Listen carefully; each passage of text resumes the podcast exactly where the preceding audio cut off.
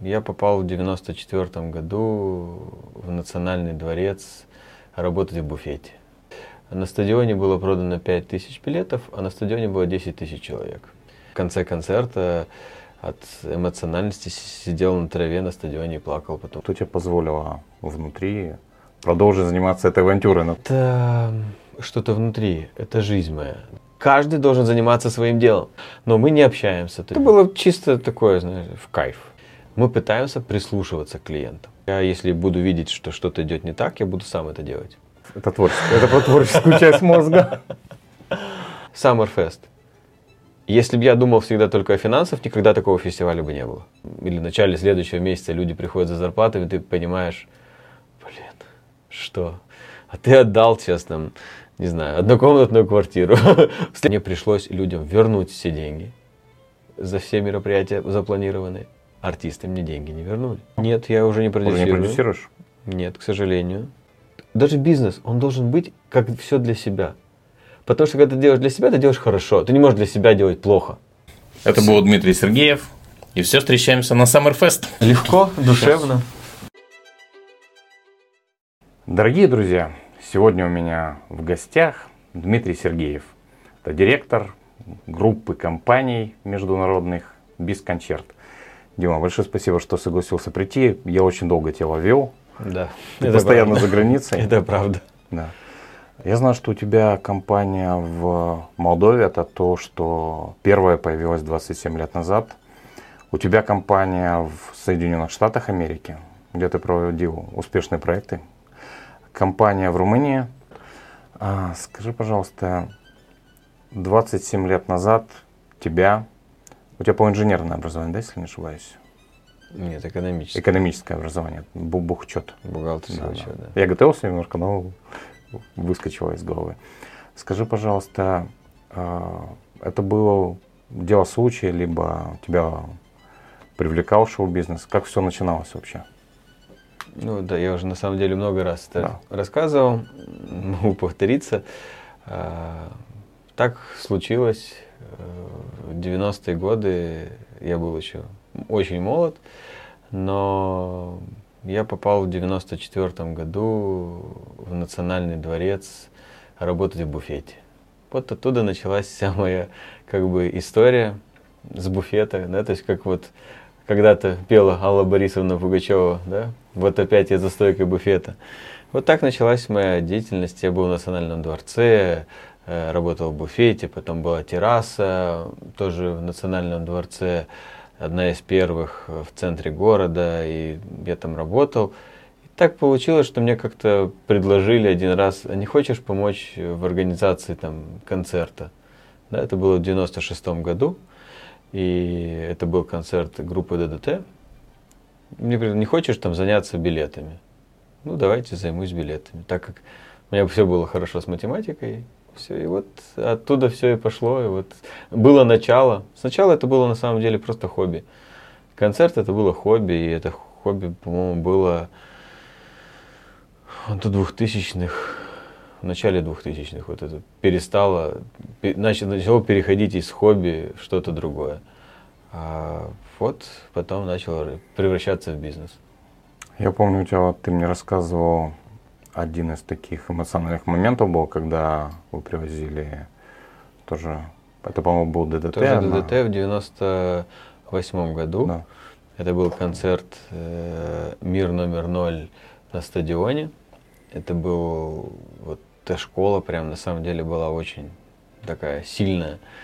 И мы делали этот концерт, и у нас не было, мы были молодыми, у нас не было денег, и в, в то время был очень большой гонорар, артисты приезжали со своей аппаратурой, все фуры мы там встречали, все, денег не было, а, билеты не так шли, как нам, как мы рассчитывали, а, ну, то есть по той причине, что я даже сейчас уже, наверное, не вспомню стоимость билетов, она была небольшой какой-то, но на стадионе было продано 5 тысяч билетов, а на стадионе было 10 тысяч человек потому что в то время не было охранных агентств, и все работало через полицию. И полиция просто брала деньги и пропускала людей. а мы не получали деньги за билеты. И, соответственно, за мной стояла очередь а, людей, которые просто угрожали, там, что деньги ждали, ждали. Я бежал и кричал а, в конце концерта, что не надо стрелять салют, потому что денег нет, как бы стрельните, не заплатим, не стрельните, не заплатим. Да, то есть школа была прям бешеная, мне было э, тогда 18 лет, и я просто в конце концерта от эмоциональности сидел на траве на стадионе и плакал, потому что мне не хватало. Ну, все на меня, все давили, давили. Но это была бешеная школа, просто. То есть э, реально школа... Не, нет же школы, где обучают организации, э, мероприятий, правильно, что надо делать, как подходить.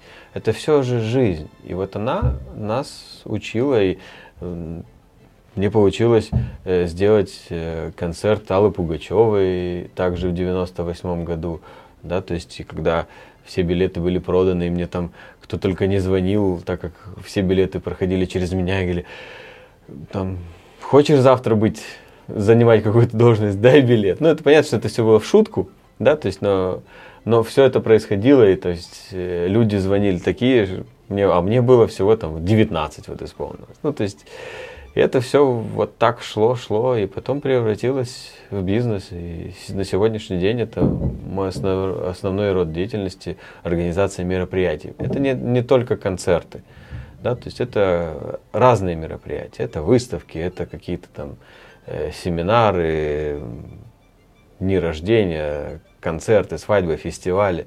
Ну, все, что связано с развлечением. Скажи, вот в тот момент, когда ты сидел и плакал на стадионе. После этого многие бы так, после такой ситуации уже бы обжегшись никогда не стали бы этим заниматься. Что тебе позволило внутри продолжить заниматься этой авантюрой на тот момент? Это что-то внутри, это жизнь моя, да, то есть мне нравится то, что я делаю, это самое главное, и вот уже э, сколько лет прошло, да, то есть уже больше 25 лет, и мне это нравится до сих пор. И это, наверное, и дает какие-то толчки, и я закрываю глаза на какие-то моменты, которые, в принципе, э, сложные, потому что это все нелегко. Если кому-то кажется, что легко сделать какой-то большой проект, это очень нелегко. Бизнес это отношения. Как тебе удавалось, твоей команде, все эти годы строить отношения, выходить на людей, продюсеров, звезд? Каким образом это происходило изнутри? Ну, Просто звонили?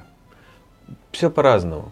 Есть э, артисты, с которыми складываются отношения хорошие, да, то есть там, ты делаешь их мероприятия, ты дружишь с ними э, и начинаешь общаться, это превращается в другие какие-то отношения. Есть какие-то артисты, с которыми все холодные отношения, сухо, э, звонок, директор, контракт, выступление, и на этом все заканчивается. Это, это человеческий фактор. Каждый артист это человек также. Если у тебя может сложиться, может не сложиться. Есть много причин и факторов, которые от чего это зависит. А, ты часто привозишь Валерия Меладзе, мне он очень нравится. Когда-то в 98 году я работал, занимался рекламой а, в другой команде, которая привозила его тогда. Я возил его на радио. Я помню, в гостинице Норд это было. Э, спускался его директор.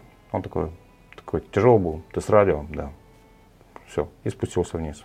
Спускался Валерий Меладзе. Поздоровался. Очень мило. Когда в гостинице ехал, когда ехали в машине, он говорил, какие он нравится молдаване, какие они дружелюбные. Ты очень часто его привозишь э, в Молдову. Почему очень часто? Не так уж и часто. Я... Ну, раз в год, наверное, минимум.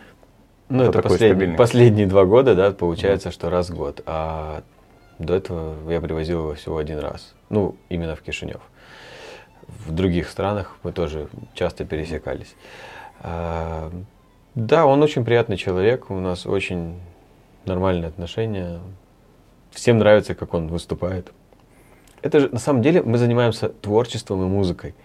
Да, то есть вот когда мне там кто-то звонит и задает вопросы по какому-то артисту, как он относится там, к политике или еще что-либо. Я отвечаю, мы не занимаемся политикой, мы занимаемся музыкой и творчеством. И не может быть вне политики.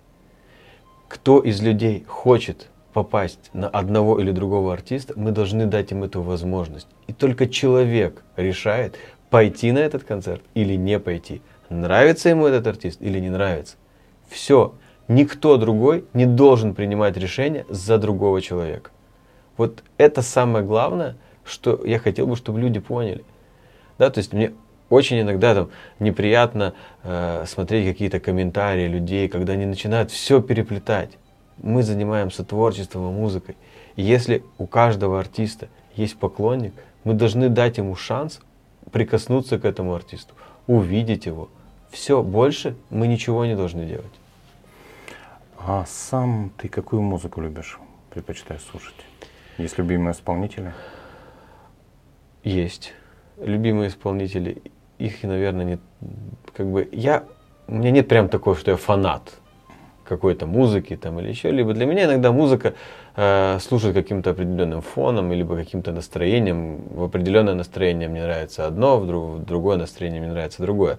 То есть нет прям такой, такой любви какой-то определенной музыке. Да? То есть есть какая-то музыка, которая мне не близка, да, допустим, а есть, которая более близко. То есть э, называть, наверное, исполнителей, ну, это будет лишним. Да, Понимаю. то есть, э, Но они, она есть.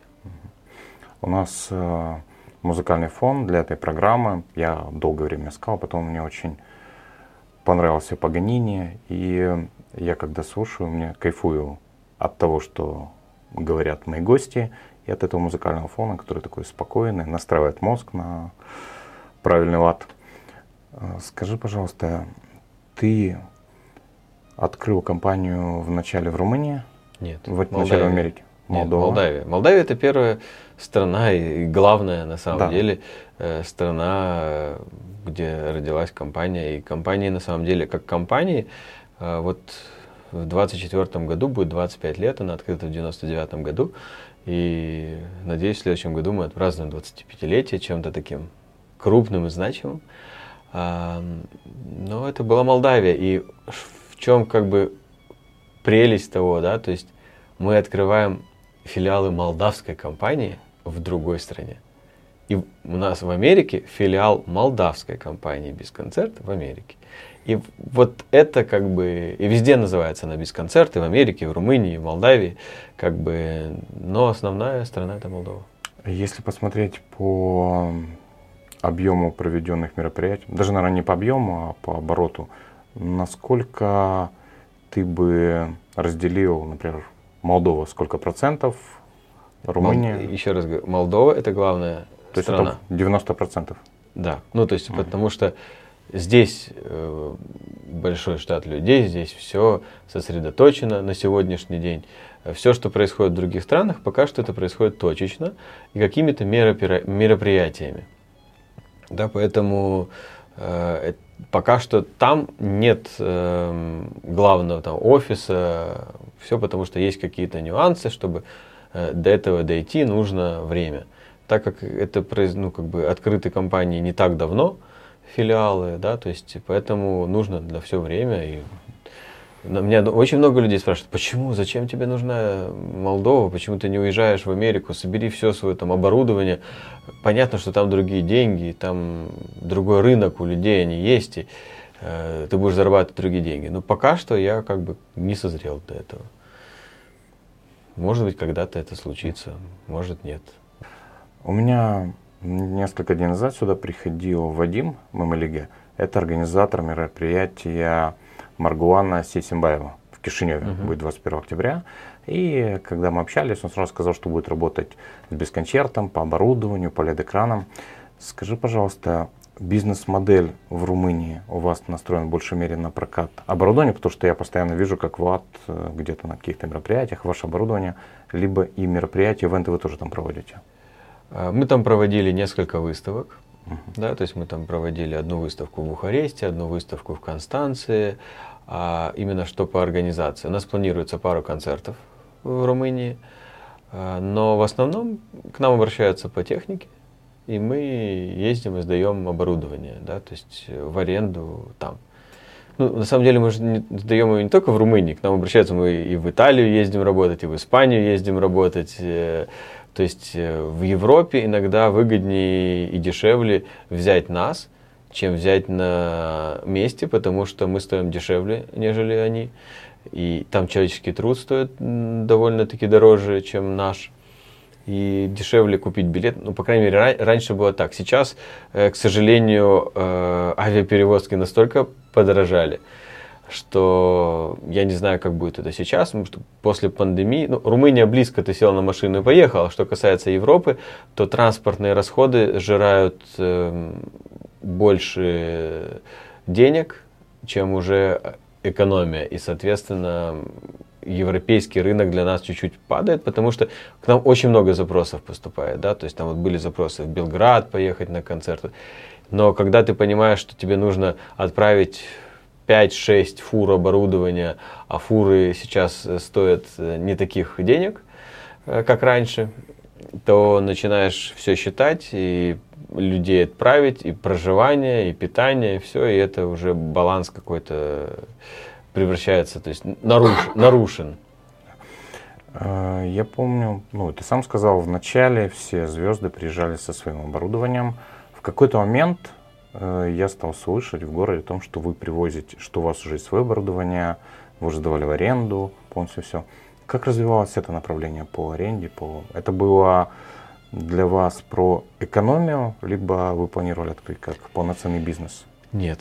Изначально э, вся проблема была в том, что ты, когда ты хочешь сделать какой-то проект, а нету на этом рынке того оборудования, которое тебе нужно для этого проекта, тебе нужно все время его возить. Да, то есть на какие-то концерты мы привозили, помню, звук с Прибалтики, свет из Киева, из Одессы. Э, тогда еще не было LED-экранов, даже никто не знал о них. Э, поэтому нам мы начинали считать, подожди, мне привезти опять транспорт, проживание, питание, аренда.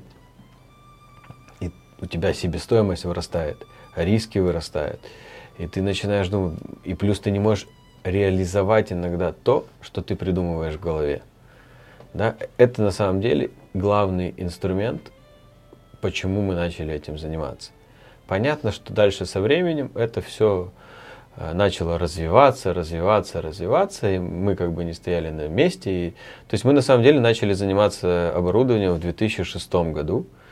Э, до этого мы все время только все возили. Да, понятно, что бывает даже сейчас какие-то позиции, которые нам приходится привозить. Невозможно все купить.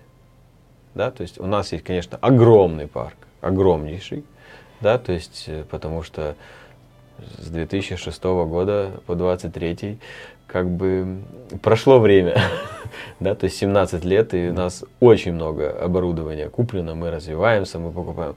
У нас самый там, лучший звук которые вообще в мире существуют, да, то есть или акустик французский, который, то есть там э, райдерный, и мы с ним можем поехать и отработать в любой стране, и это будет как бы не стыдно. Да, то есть огромное количество LED-экранов, э, наверное, самое большое тоже в нашей стране, именно в количестве э, в, одном, в одной компании. То есть у многих в Молдавии сейчас достаточно их, много, много компаний также развиваются, также приобрели. Но у них у всех есть там кусочками. Какими-то кусочками, кусочками. Тяжело же сразу взять, достать огромную сумму денег и купить, там, не знаю, 100 с чем-то метров экрана. Большие были инвестиции, если не секрет? Большие.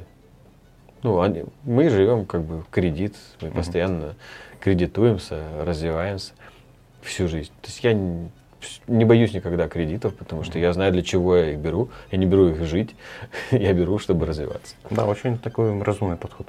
Скажи, пожалуйста, по поводу успешности с экономической точки зрения концерта. Я помню в начале, в конце 90-х, когда проводили концерты, ну, по крайней мере, в той команде, в которой я работал, было примерно один концерт вау, все заработали, все счастливы.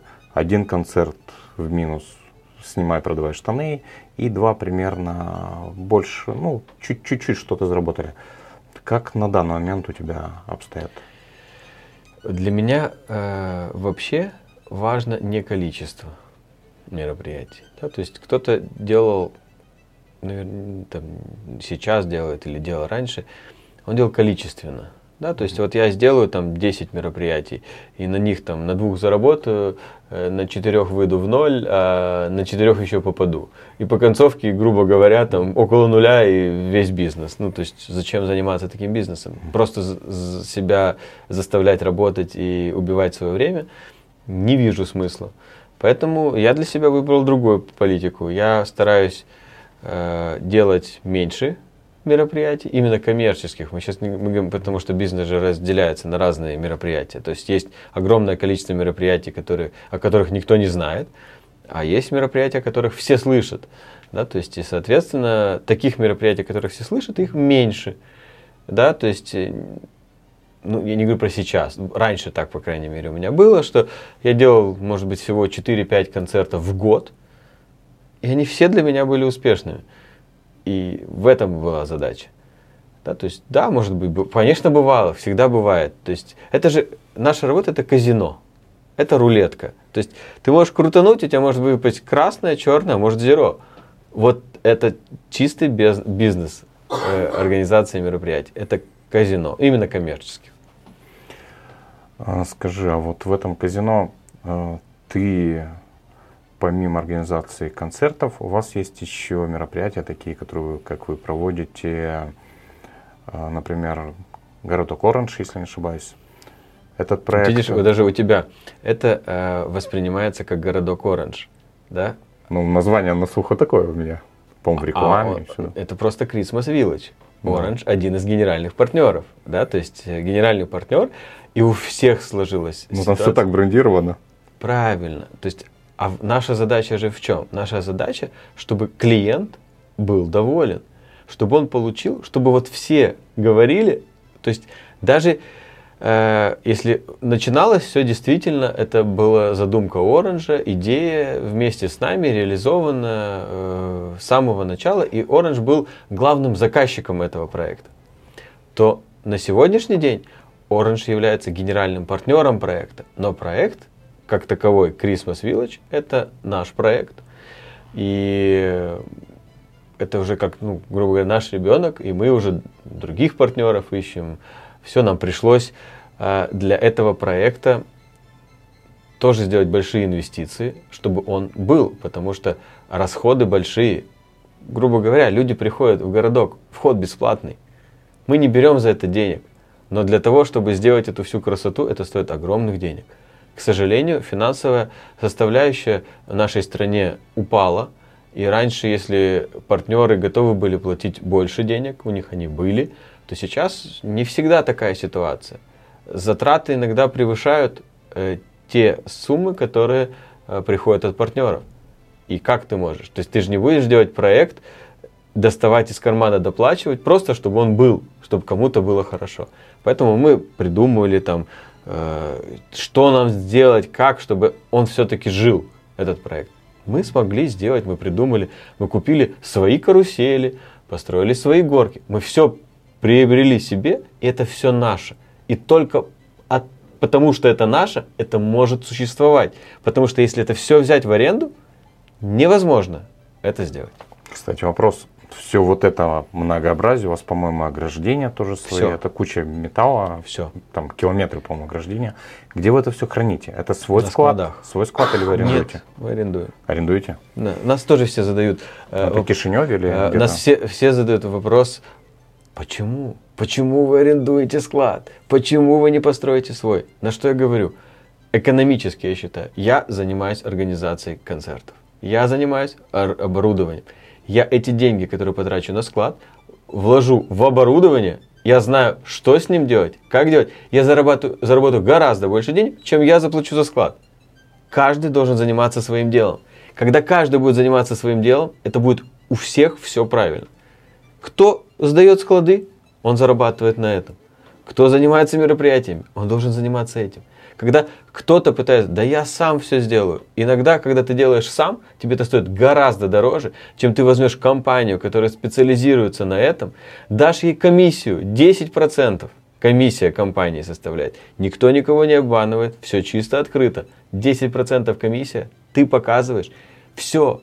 Так у меня расценки, когда я приду, дешевле, нежели когда придет один человек, который делает один раз, а я, который делаю постоянно.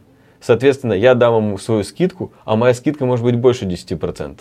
Соответственно, человек со мной, когда ему кто-то что-то делает, он еще экономит. К сожалению, не все это понимают. Я это прекрасно понимаю. У меня была ментальность, что мы должны делать все максимально сами. Наверное, где-то года до 2012. У меня был промежуток, когда работал в нескольких компаниях, не на себя, а работал в Polyproject директором по развитию. И Polyproject Марина Тирон меня научила, что если ты можешь, чтобы кто-то сделал это вместо тебя, и ты ему просто за это платишь деньгами, какими-то разумными, то в этом случае просто нужно доверить, пускай они этим занимаются, и ты будешь заниматься своей задачей. Потому что в тот момент у меня было очень много задач.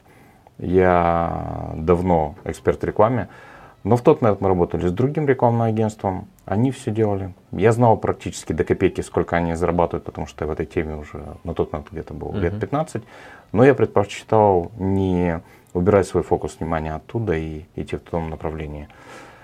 Слушай, хотел спросить, ну, твой партнер Влад, эм, тогда, когда все начиналось, э, партнером был еще Артур Сухих Долгопол. А скажи, пожалуйста, вы очень долгое время работали. Насколько тяжело был развод? Ну, как развод? Разве бывает какой-то развод легкий? Как у мужа с женой, там, ну, то есть э, редко расходятся муж с женой, когда у них все гладко и сладко. То есть на что-то были какие-то причины. На самом деле я, э, вот, ну, сколько раз говорил, то есть я благодарен э, работе, знакомству. Мы проработали огромное количество, мы проработали вместе если я не ошибаюсь, 17 ну, лет. Мы действительно вместе начинали, мы вместе все зарождали, шли, каждым шажочком все развивали. Это действительно была э, общая команда и командная работа.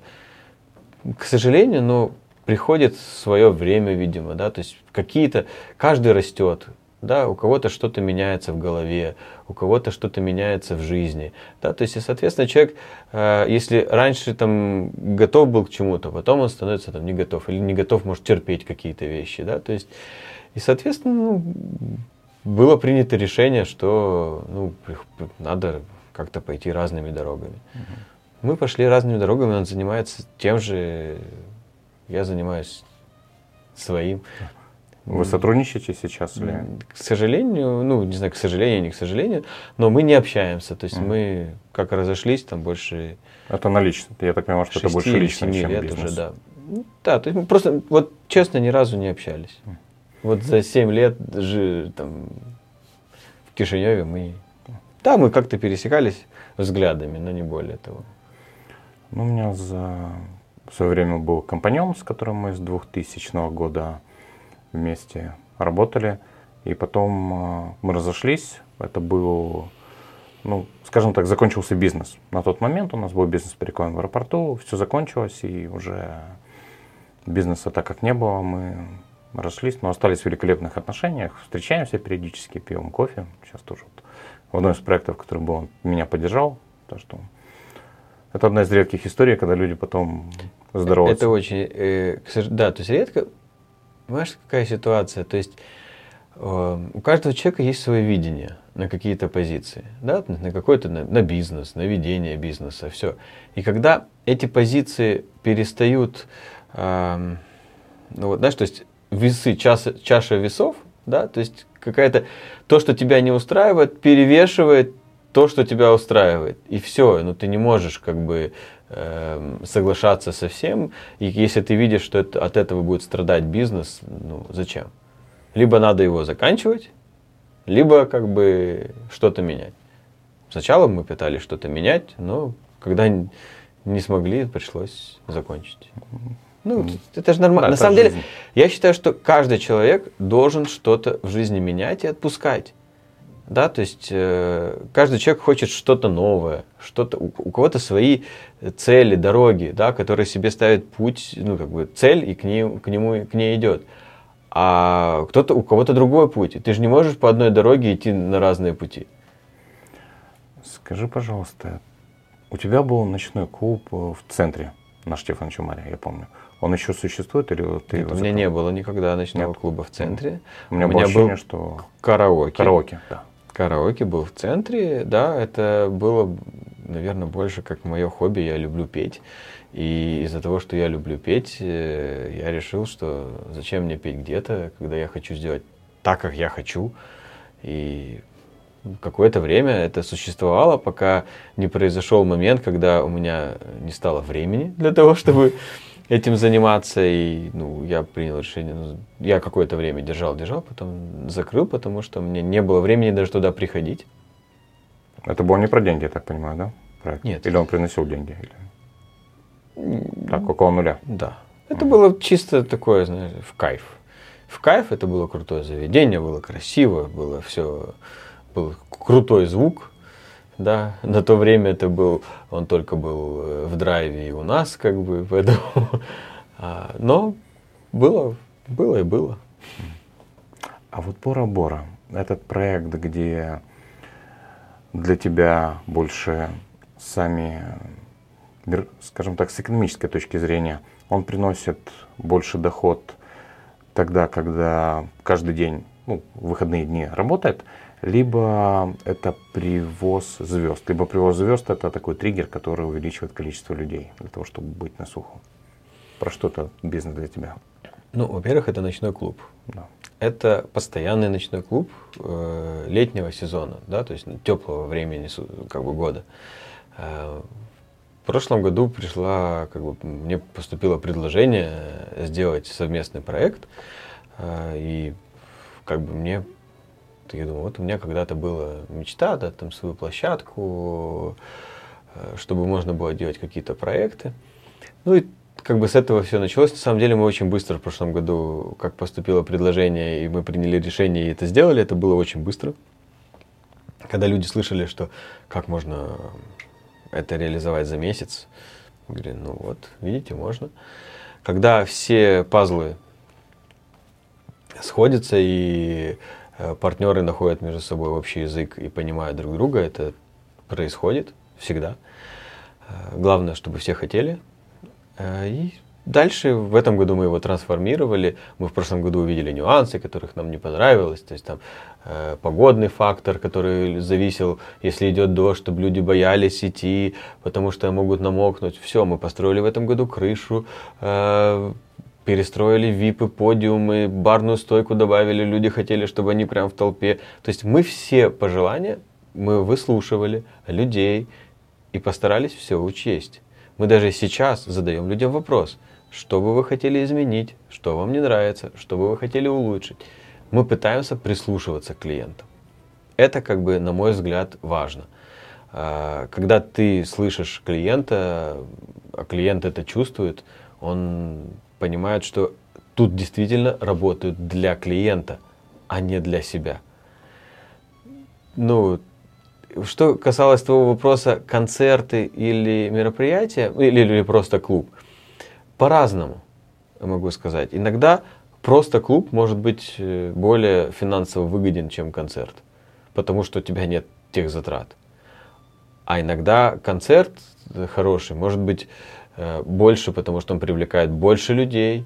Э, люди приходят э, в большом количестве, они веселятся, гуляют, они приходят на концерт, потом остаются дальше в клуб.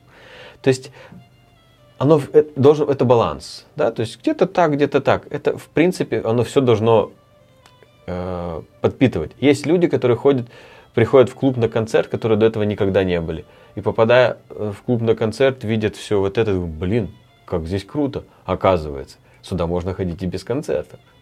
И это все друг другу помогает. Я тебя давно знаю, и ты всегда очень внимателен ко всем мелочам. Ты перфекционист по своей натуре? Кто-то говорит, что да. Я считаю, что в каких-то моментах я перфекционист, в каких-то я более как бы спокойно к каким-то моментам отношусь. Но есть позиции, которые для меня очень важно, чтобы все было по полочкам. Если не по полочкам, то это стресс.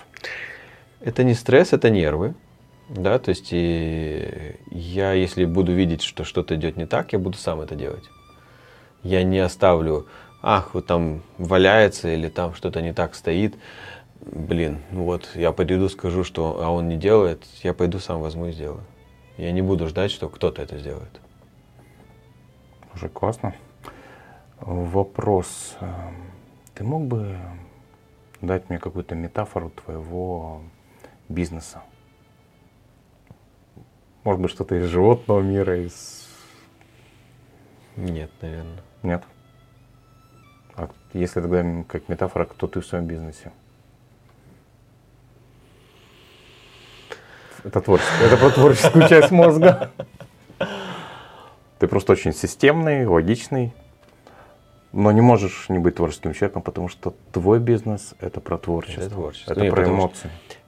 Действительно, э, мой бизнес это про эмоции, про творчество. И есть много каких-то моих начинаний, идей и проектов, которые, понятно, что мне очень в жизни помогло то, что я эм, из экономической, я умею считать. Я считаю, что в любом бизнесе надо уметь считать. Если ты не умеешь считать, это не бизнес. Если ты не разбираешься в цифрах и не понимаешь то, о чем тебе говорят, э, рано или поздно угу. это сыграет на так негатив.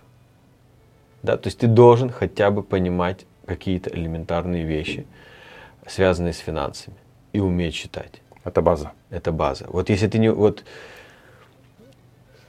может быть, это мое личное мнение, да, то есть я не знаю, может, у кого-то есть по-другому, да, то есть это тоже имеет, наверное, право на жизнь. Но я понимаю, я понимаю все. Да, я не бухгалтер, но я понимаю все, о чем мне говорят. Я, конечно, не вникаю э, в номера счетов там или такого, но я понимаю все, что происходит. Я вижу все цифры. Я могу увидеть и понять, где что-то не так и это важно. Ну, в бизнесе. Неважно, в моем, в другом, в любом бизнесе. Да. да. То есть есть какие-то проекты, которые для меня финансы не на первом месте. Но ты их контролируешь. Они второстепенны. Конечно, они важны, да, то есть, но они второстепенны. То есть я, э, делая фестиваль Summerfest, если бы я думал всегда только о финансах, никогда такого фестиваля бы не было. Никогда. То есть я делаю фестиваль, я делаю то, что я хочу. Я как бы решил, что ну, может быть один проект, который ты будешь делать то, что вот ты хочешь, и отдашь все этому мероприятию. Я не считаю, а сколько мне там обойдется дополнительно что-то. Да, это или это. Вот есть где-то эмоция. Вот я хочу. Я могу себе позволить, я хочу. И это все я даю кому? Зрителю. Я же это не делаю для себя лично, а для одного, да, то есть, чтобы я пришел там и тусанулся. Нет. Я делаю это для всех, и люди это видят. Ну вот, на мой взгляд. Ну не может быть, если люди этого не чувствовали и не видели, чтобы с каждым годом было все больше и больше людей. Я знаю людей, которые прилетают в Молдавию специально на фестиваль. И люди, которые отпуск планируют только чтобы прийти на фестиваль.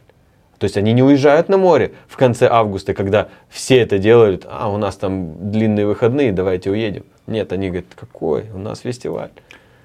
Для меня это приятно. Ты когда стал говорить про деньги, у тебя сразу какое-то напряжение, там ты стал такой, а сейчас, когда про фестиваль, прямо там видно, Потому что, что с душой энергия, ты, это ты громче деньги. говорить стал. Это, я это делаю не из-за денег. Как ты вообще переживаешь этот проект? Потому что я примерно знаю, что такое организовать мероприятие, хотя у меня было пару своих бизнес-ивентов, но примерно знаю, что такое концерт.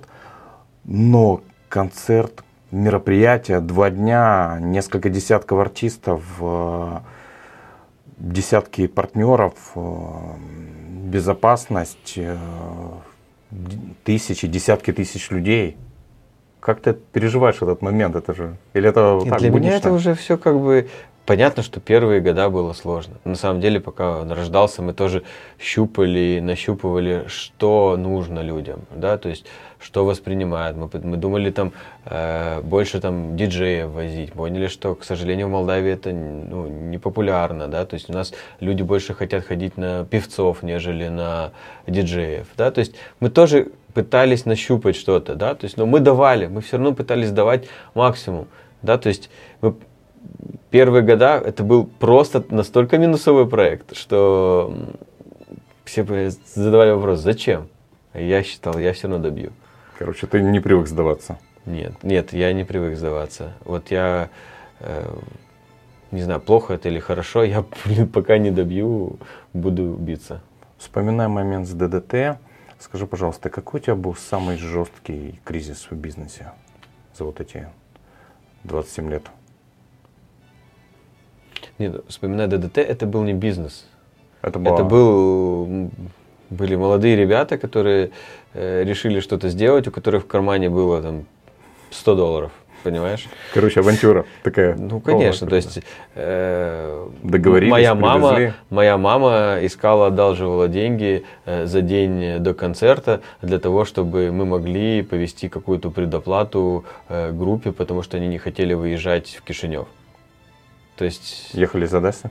из Одессы ехали, мы ехали в Одессу, там какую-то сумму денег э, собрали, и вот мама собрала, там помогла, и мы повезли. А в бизнесе? В бизнесе, ну, конечно, был сложный ковид. Я думаю, что это был на самом деле ковид, это был впервые за все года, когда я два месяца сидел дома.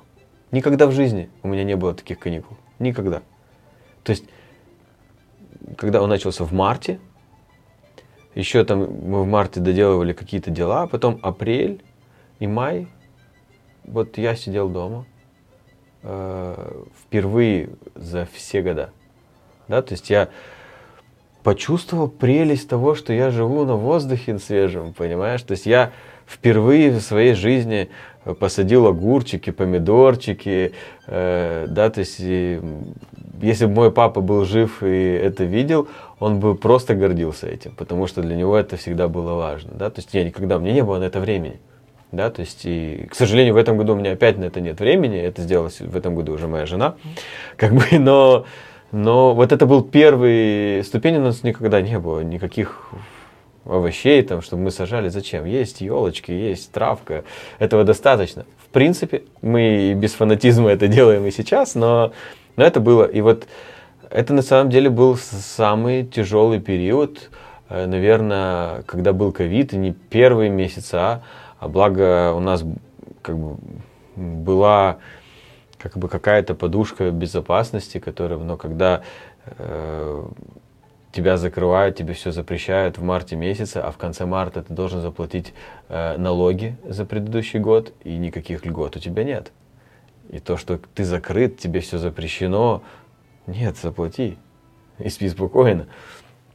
И это был, вот тот период был сложный, э, когда столько времени не, не, мы не работали, а людей приходилось держать. Ты понимал, что если ты потеряешь людей, то дальше все, что ты строил года, оно все рухнет. И мы удержали всех людей, платили зарплаты. Ну, два месяца ты себя почувствовал пенсионером, тебе понравилось? Нет, я не могу сказать, что мне понравилось. Я какой-то период, я кайфанул, потому что я отдохнул. Угу. Потому что у меня было очень мало времени для отдыха. Я все время мечтал у меня был каждый год, я, говорил, я мечтал, все, я возьму неделю себе и буду просто сидеть дома и не выходить. Вот я каждый год себе в этом говорил, никогда у меня такой ситуации не было. Никогда. Не нашел я недели, а, так чтобы... Вот кто виноват у нас в ковиде. Э, было какое-то время. То есть, но вот я просидев два месяца дома, там два-два с половиной, я уже все, я уже не понимал, что я уже ломал голову, придумал, что.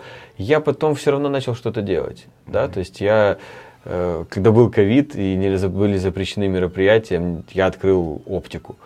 Да, то есть мне спрашивают, вообще, где ты, где оптика? Ну, я не могу сидеть на месте. Да, то есть и Она работает до сих пор, все. Да, я там редко появляюсь, но она работает.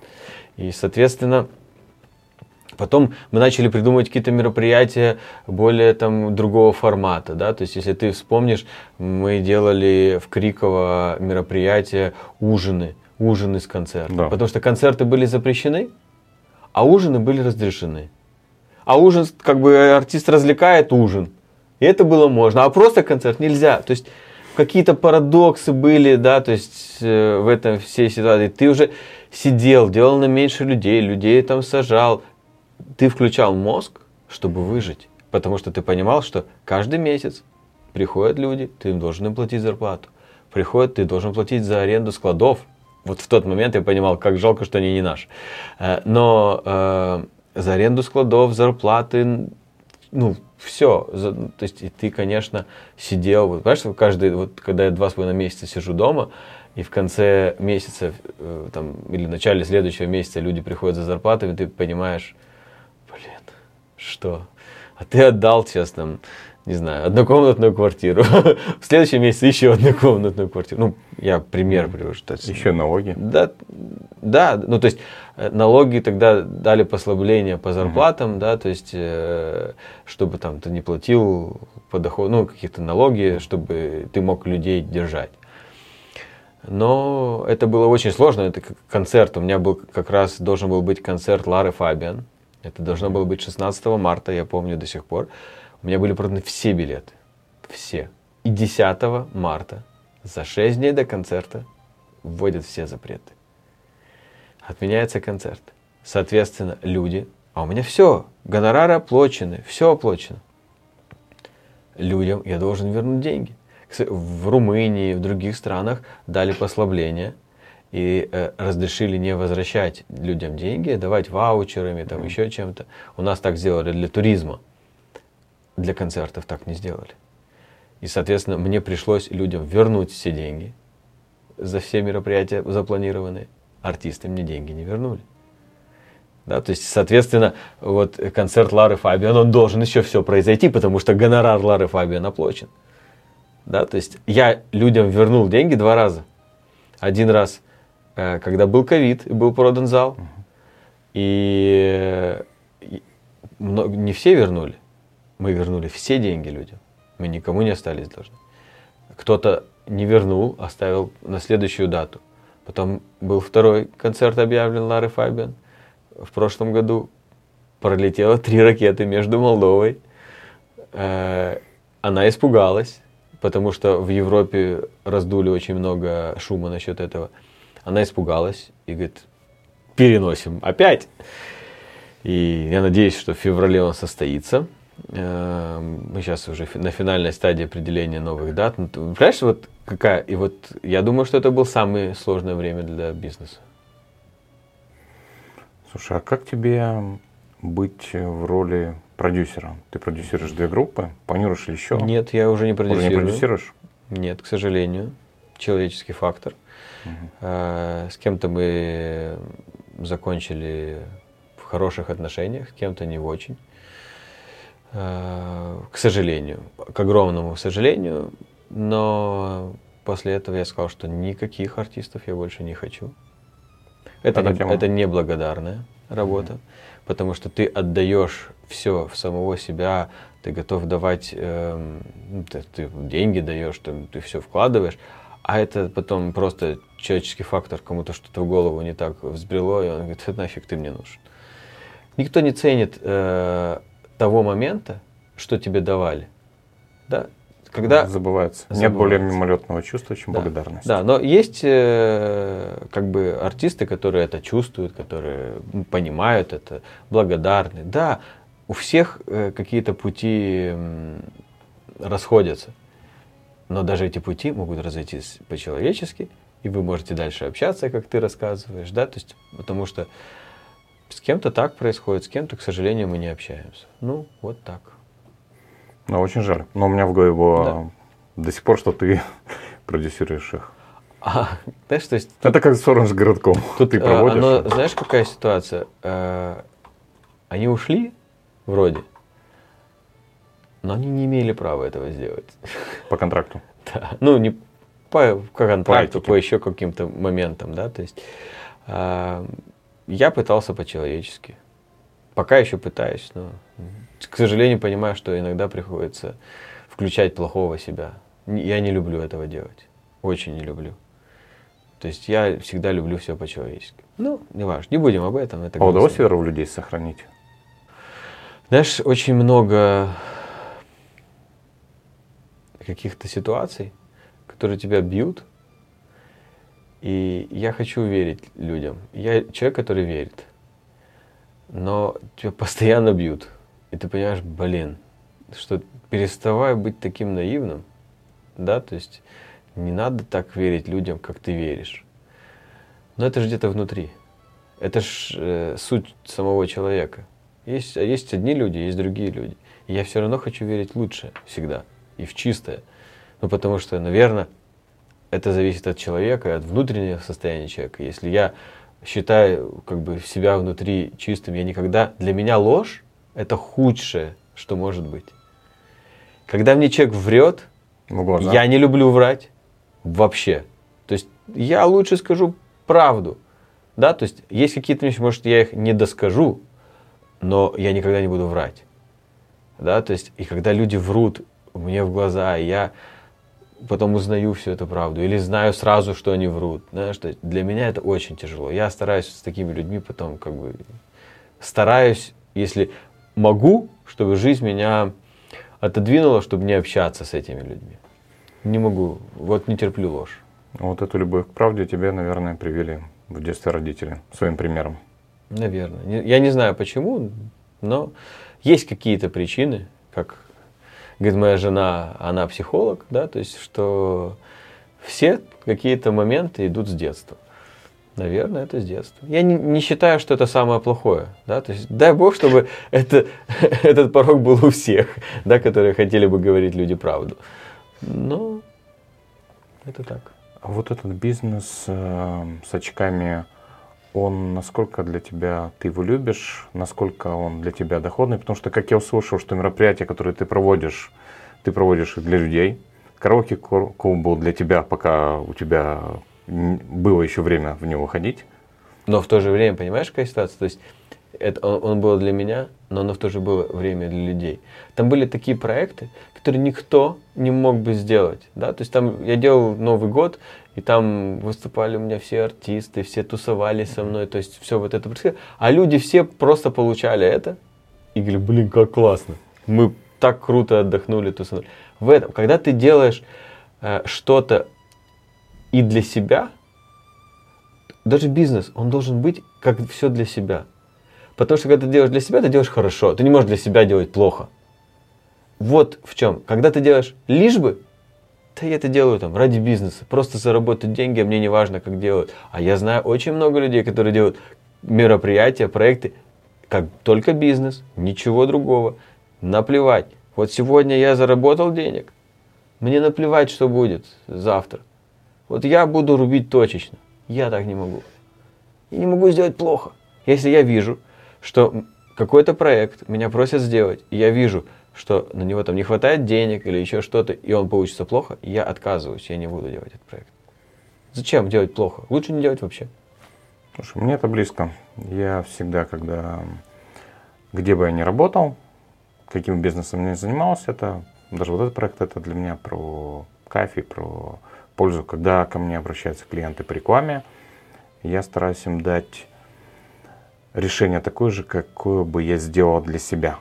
Потому что помимо рекламы еще другие бизнесы всегда были. И было много печальных опытов, когда деньги просто там фактически выкидывались. И уже исходя из все-таки потерянных на себе денег, стараемся дать наиболее эффективное решение. Ты, кстати, очень такой эффективный, жесткий переговорщик, несмотря на то, что у тебя такой очень я, вид. То есть для меня бизнес и я борюсь за бизнес. Я не отношусь к нему лишь бы. Да, то есть есть какие-то позиции, которые меня задают вопрос, блин, почему ты это... Есть много вещей, которые я делаю лично сам. И это... На уровне исполнителя. Да. Это происходит по той причине, что никто так не будет считать твои деньги, как ты. Никто. Никто никогда не будет экономить э, на авиабилетах, потому что ему все равно. Любому. Там, ну, понятно, что есть люди другие, не всем все равно, что кто-то переживает за тебя, но это, это со временем, и, как, и поэтому этим людям ты можешь довериться, и какие-то позиции тебе эти люди закрывают. А есть, где ты не можешь э, найти пока, э, чтобы закрыть эту нишу. И тебе приходится это делать самому. Потому что, когда ты дашь задание э, какому-то э, работнику, исполнителю, что там, слушай, пойди, нужно купить билет там, неважно, Кишинев, Москва, да, то есть там, или там любой другой город. Он пойдет, и вот сколько ему назовут цену, столько он и заплатит. А я не так. Я буду искать все варианты, чтобы купить дешевле. Я знаю схемы. Да, так получилось, что я в этом понимаю, в этом разбираюсь. Э, но я понимаю, я экономлю, чтобы ты понимал, иногда по несколько тысяч долларов на одном билете. Да, то есть не говоря, а когда ты должен покупать 50 билетов, 100 билетов, и ты понимаешь, что ты, даже если ты сэкономишь 100 евро на одном билете, а у тебя будет 50 билетов, это будет 5000 евро ни один работник не будет экономить твои деньги. Я предполагаю, что это касается не только авиабилетов. Нет, а... каких-то позиций, я не говорю всех, да, то есть, но есть каких-то позиций, если ты, ты что, дурак? Тебе больше нечем заниматься, у тебя этого времени не хватает. А я сижу, ищу, там, трачу время. Просто по понятно, что есть какие-то банальные вещи, которые э, там я не ищу, ну что, если, что значит, если ты зашел онлайн и билет на авиакомпанию из Кишинева туда-то стоит молдавскую такой-то, что ты зайдешь, что другой зайдет, цена будет одинаковой. Но есть какие-то сложные маршруты, сложные схемы, когда это действительно влияет. Ты можешь там покупать мили, а за мили покупать билет. И это стоит дешевле, чем купить сразу за деньги. Да? То есть вот какие-то такие мелочи. Но это тоже надо понимать, разбираться. Поэтому мои друзья, когда им нужно куда-то лететь далеко, они звонят мне и говорят, слушай, можешь там глянуть? Я говорю, я вам как турагентство говорю. Ну, дело кроется в деталях.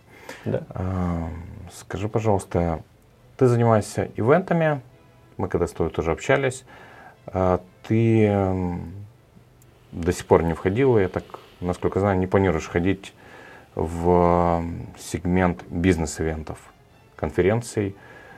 Тебе это не интересно, либо ты Смотри, не хочешь видеть то, что тебе Во-первых, сейчас как бы это не мое. Во-первых, ты должен все чувствовать. Uh-huh. Я больше чувствую развлечения, нежели бизнес-эвенты там или еще что-то. Когда нужно в каком-то бизнес-эвенте сделать какой-то технический эвент, решение. решение, чтобы это было шоу, без проблем я могу это сделать. Но Э, какие-то есть конференции, которые мы делаем и привозим спикеров э, для компаний, мы это тоже делаем. Да? Но это есть заказ, мы это делаем, и нет, наверное, нет потребности в этом. Желания я этого не чувствую. Да? То есть я за свое время, наверное, был на одном таком мероприятии, э, бизнес, когда там два дня обучали. Это, это не тогда, когда Майкл Бэнк приезжал, да. мы были там? Вот когда был Майкл Бэнк. И вот это было единственное? Это был единственный раз. Это был единственный раз, и что ты понимал, мы буквально, когда в этом году с ним встретились э, в Майами, mm-hmm. В гостях э, у Сережи.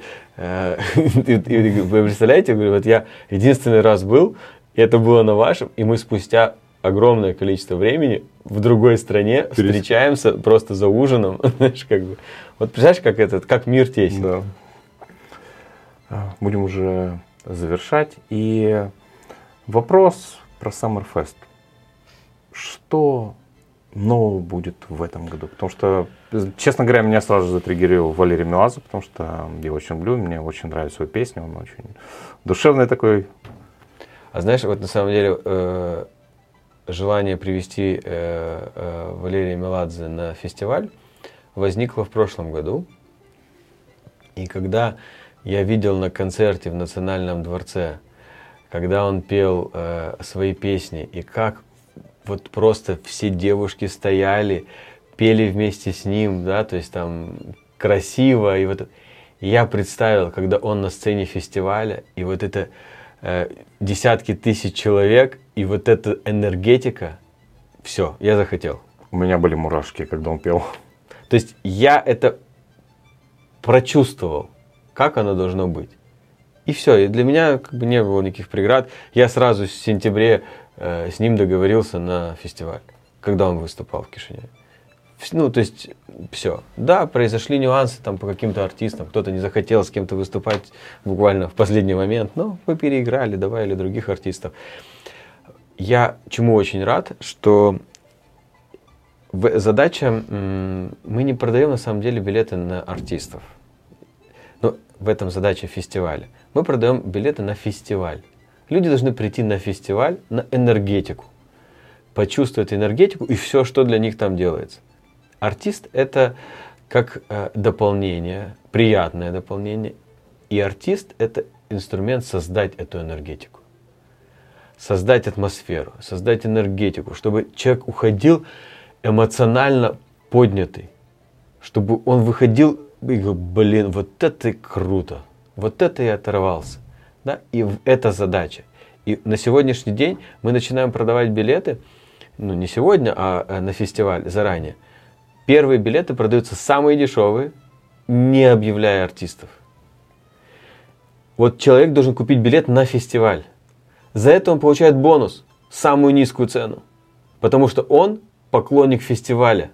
Он не поклонник артиста, он поклонник фестиваля. Да? И за это мы даем эти бонусы. Дальше мы поднимаем цены, объявляя артистов. Чем больше артистов, тем выше цена. Потому что какие-то люди идут на артистов. Да? И я надеюсь, что когда-то мы сможем создать такую, что, ну, я могу сказать точно, что в этом году было примерно в 4 раза, в 4 или в 5 раз больше людей, купивших билеты, не зная артистов.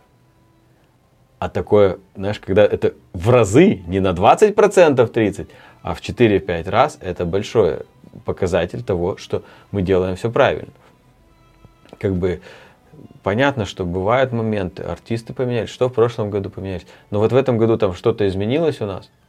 У нас не было людей, там, по-моему, один человек или два, которые сдали билеты или там поменяли на что-то. Все, больше не... Все люди понимают, они идут на фестиваль. Ну, на самом деле, мы постарались сделать настолько доступным билеты на фестиваль. Потому что ты идешь э, по цене билета на любого одного артиста, а на некоторых даже нет таких цен на билеты, да, то есть, но ты идешь на, фи, на концерт, на фестиваль, билет, да, ну, я не говорю про то, сколько он стоил в начале, это вообще было бесплатно, да, потому что что сходить в кино, что сходить на фестиваль, да, то есть, э, если я не ошибаюсь, по-моему, билет стоил 400, 400 или 450 лей на два дня. То есть это 200 лей в день. Да, то есть на артистов. То есть даже сегодня билет стоит 750 лей на два дня. Подели это 375 лей.